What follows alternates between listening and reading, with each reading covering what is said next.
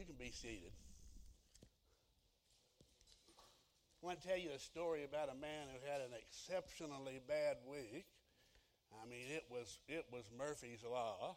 Like, uh, Let's dismiss the kids first. oh, I'm sorry. We must dismiss kids. I'm sorry. Then we'll start over. All right.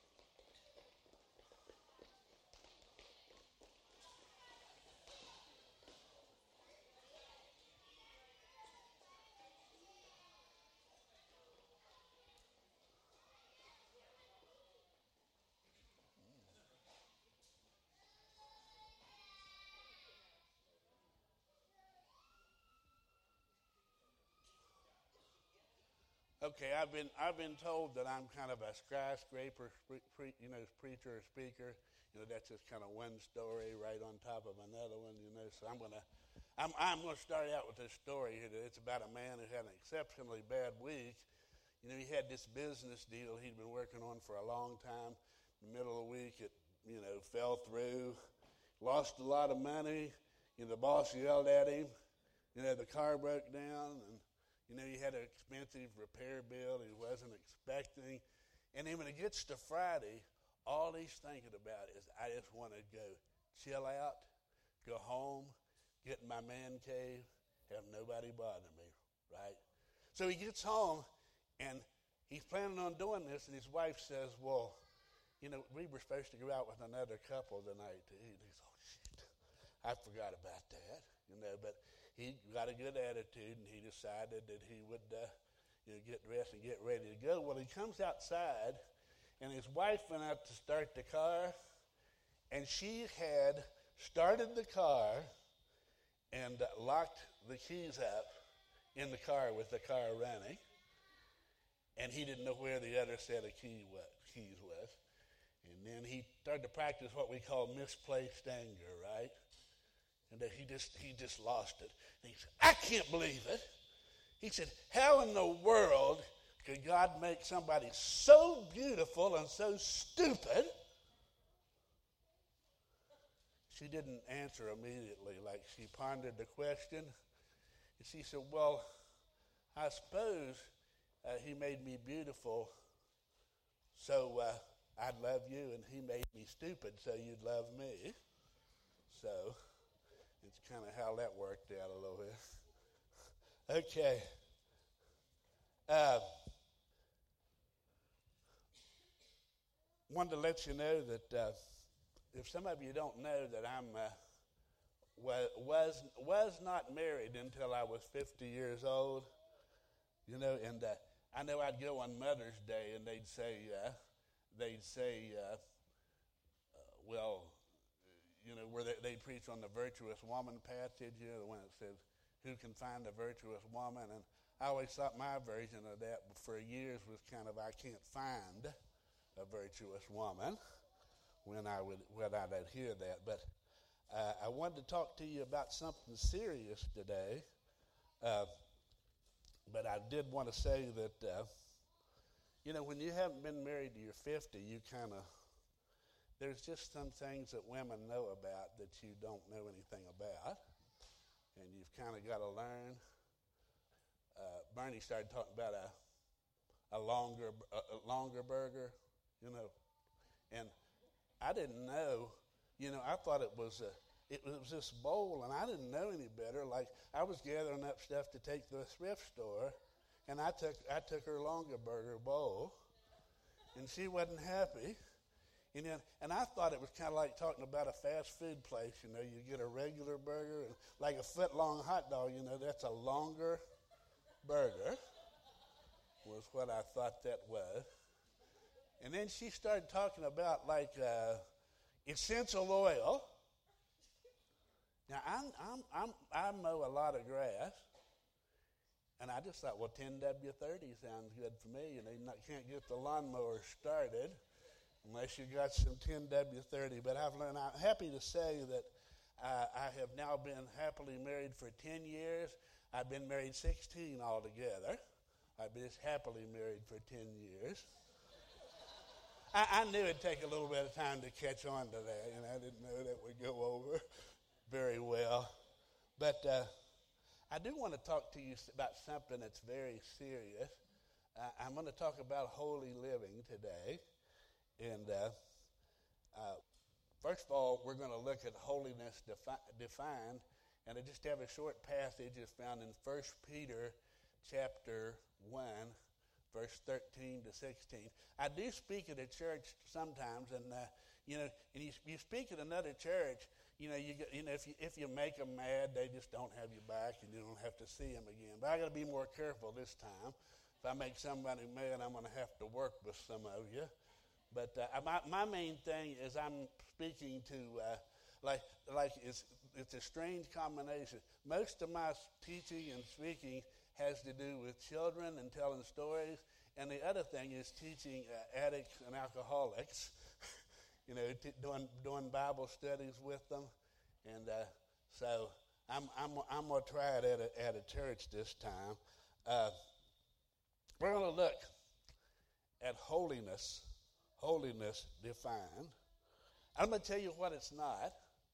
You know, when I grew up, I oh, I, I thought of holiness, and I just thought of it. It's very serious, and my picture of holiness was like an old, really cornball fuddy daddy, you know, and they didn't think that, that there was Ten Commandments. They thought there was 11. And number 11 was, thou shalt not have any fun, you know. I just thought that was what it was.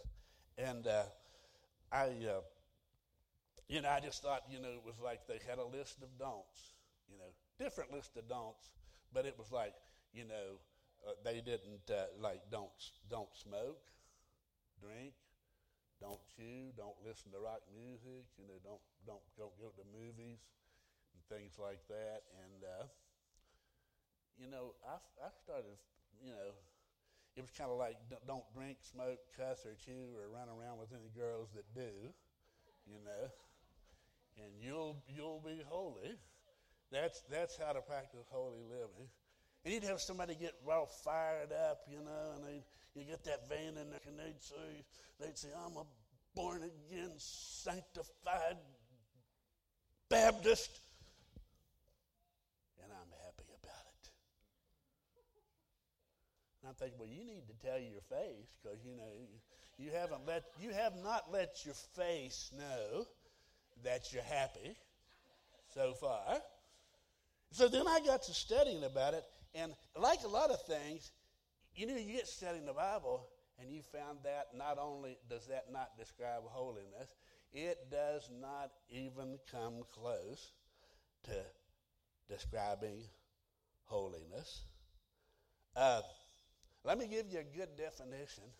You know, some of you might have this book. You know, uh, uh, it's a it's a it's a Bible dictionary written by W. E. Vine, and uh, it, he, he, he gives a really good definition about everything. And he says that holiness is free from defilement, character, and is intimately godly. I might need to repeat that, it's pretty good.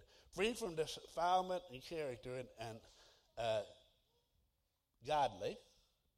In other words, you become, as you grow in your walk with the Lord, you become more more holy as you and, and, and your living becomes more ethical. And that's the way it is. So that, that, that's holiness defined. And I'm going to talk about now holiness described for a little bit. Uh, in First Peter, in First Peter uh, 3.16, it says, it's a command. The church was going through a lot of persecution in the church, and, you know, there was not any outward signs it was going to get better. And there wasn't even really any promises in the Word of God in written form that it was going to get better. It was discouraging. And during this time, Peter says, be ye holy. Now, it is not a suggestion. It is not, it would be a good idea if you'd be holy. And I hope you can get holy. It is a command. Be ye holy. So if it is, maybe we ought to find out what that means. The first thing he says about it, he says, gird up your loins. Gird up your loins. And you know what that means? That's kind of a symbol of roll up your sleeve. You know, like, like you get to work, only this time it's not talking about physical work. It is t- because it says, gird up the loins of your mind. Of your mind. How do you roll up the sleeves of your mind? All right? We'll tell you. There's an intense person that wasn't going to get better any time. And, you know, Romans 12, 1 and 2 would be a good thing to apply. If you haven't memorized that, you need to do that. I beseech ye, therefore, brethren, by the mercies of God, that you present your bodies a living sacrifice, holy, acceptable unto God, which is your reasonable service. And be not conformed to this world, but be ye transferred by the renewing of your what? By the renewing of your mind. Not, not necessarily the renewing of your brain, but the renewing, the renewing of your mind. Okay? Now, here's the thing. If somebody waited until they'd mastered holiness to preach on it, uh, I tell you how many people would preach on it. Nobody. Because nobody has mastered holiness. Now, I can give you some principles from God's Word about how to, you know, how to be holy. But uh, anybody says they've mastered holiness, you already know they're not holiness because they just lied. You know, nobody has. All right? And it takes a while. One of the things, one of the things that I used to hear Jerry Falwell say a lot, he would say, there are no shortcuts to holiness. And he was absolutely right about that. But when we get holy, we become partakers. We become partakers of his divine nature. Now, I don't know about you, but that's pretty exciting to me. This little boy, who's not so little anymore, but this little boy, you know, who grew up in a single parent home, you know, not it wasn't because of divorce. It was it was a single parent home because my father passed away when I was real little. You know, this little boy Elk, that lives in Elkview, West Virginia, the creator of the universe can make him a partaker of his divine nature. Now, talk about the attributes of God. The attributes of God. The one they mention the most usually is loving, and He is loving. That is an attribute of God. But did you ever notice what the songs say? You know, the songs don't say, loving, loving, loving, Lord God Almighty. What does it say? Holy. Take time to be loving. It's not what it says either. It's emphasizing the holiness as the main and primary attribute of God. So we tried to describe it, we tried to define it. Now we're going to try to demonstrate it, all right? Now, uh, did you know that when a, a person who is really holy is winsome?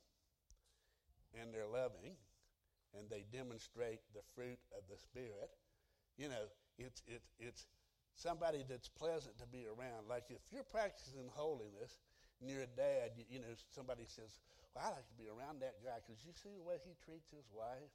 You, do, you, do, you see, do, you, do you see how kind he is? Like he, you know, he doesn't let, let him get away with things, but you know, he's just he's just a real loving dad. And there's somebody that you know, you're not walking on eggshells when you're around. I'm afraid you're going to say the wrong thing.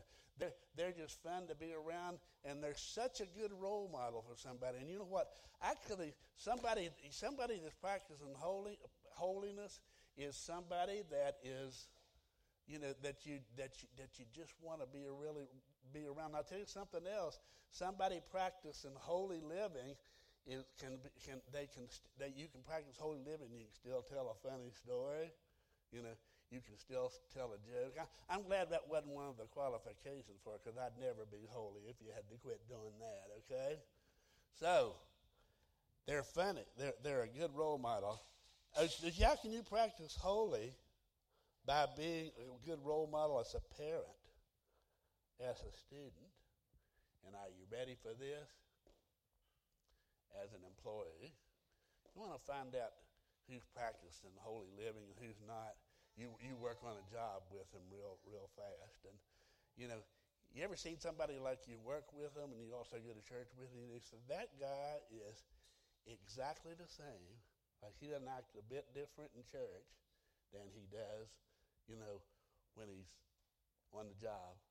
And, you know, and say if if if you're if if he's a supervisor, we know there's always things, you know, people get in trouble and there's reprimands and there's somebody that's, you know, that maybe you might have to tell them you're you're fired or you're letting them go and all those things. But but even in the midst of a supervisor, you still treat people fairly, and you treat them the way that you want to be.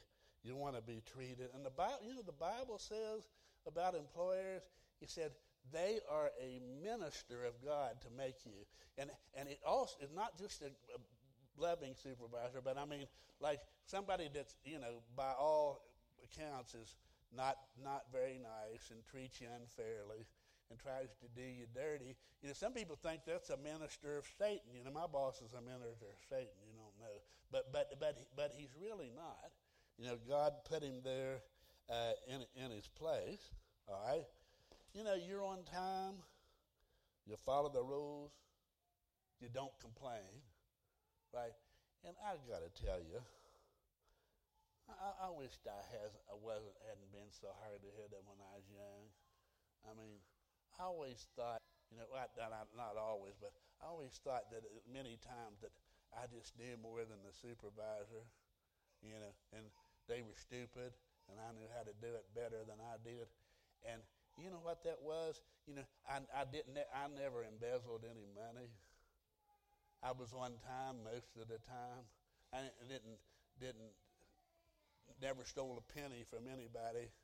You know, never, never didn't get angry and get upset, but there were just some things, and I suppose maturing, you know, brought this about, but there were just some things that are just not very desirable quality when you're trying to when you're trying to please an employer. And uh, you know, I could have been. Now think about this. This is serious. I could have been the next step in that person's life pointing them to Christ. I, I don't mean sharing the gospel. You, you, there might be an opportunity to do that, but most time, especially when an adult, somebody doesn't get saved until they're an adult, is most of the time that process, if they see a Christ-like example of something they want to see, a Christ-like example, and you may not be the one that shares the gospel with them and wins them to Christ, but you know, God wants you to be the next step in the process of making them. And I just think that many times I, I just blew that by not being a very good example. And I believe that it grieved the Holy Spirit when I did that. And then a holy person does not compromise on ethical principles. Now, if, if we build a new church auditorium and and I wanted pews and somebody wanted chairs, well, they, know, they might vote and they might have chairs. I compromise, you know, like I wanted pews. And in marriage, compromise is a good thing. But on an ethical principle where there is, it is clearly what's right and what is wrong, there's no room for compromise. This is a person that practices holy living, is, say, you know, they're out with a boss on some kind of big business deal and they're working their way up the corporate ladder trying to make it big as an executive that wants to get ahead. And they're driving around and it's late at night and there's this uh, flashing lights and lots of X's and then, then, there's another flashing light under there that says girls, girls, girls. And he said, Well, I want you to go in there with me. You know, it, it's real important that we make a good impression you know, and he said, oh, you know, I need, might need to do this. I mean, I want to get fired. But, But you know what you need to do? You said, I can't do that. I, am not going to. I'm not going to do that. You're going to take boss's orders as long as it's not anything unethical. But just, I'm not going to do that, and because it doesn't honor God. And you know what? You know what you need to do? You say, I, I, you know, I'm not going to. I'm not going to do that. And you say, Well, he'll fire me. Well, let him fire you. You're a whole, you're practicing holy living. You don't want to dishonor the Lord, and you don't want to dishonor your wife by doing that. Let him fire you. God will get you another job because you're not going to go there. Amen. Now, I do remember. Let me tell you somebody that practiced holy living. A few years ago, my uncle passed away, and uh, his son got up to give some of the eulogy. And he said, Well, you know, he says, my dad was a simple man. Said, One time he went, in, I remember this when I was little. He said, One time we went into a department store, and, uh, you know, the cashier gave him back too much change. You know, he drove off and he got to look on the receipt and said, He gave me back way too much. And you know what he did? He goes back to the store and gives, gives, gives them back the money, you know. You know, somebody that's not practicing holy and says, eh, yeah, that won't be a big deal. and I never miss that. Say, no, I, no, I got money that does not belong to me. All right? A person who practices holy living, let's just suppose for just a minute that, uh, you know, somebody calls on the phone and says, ask for their dad.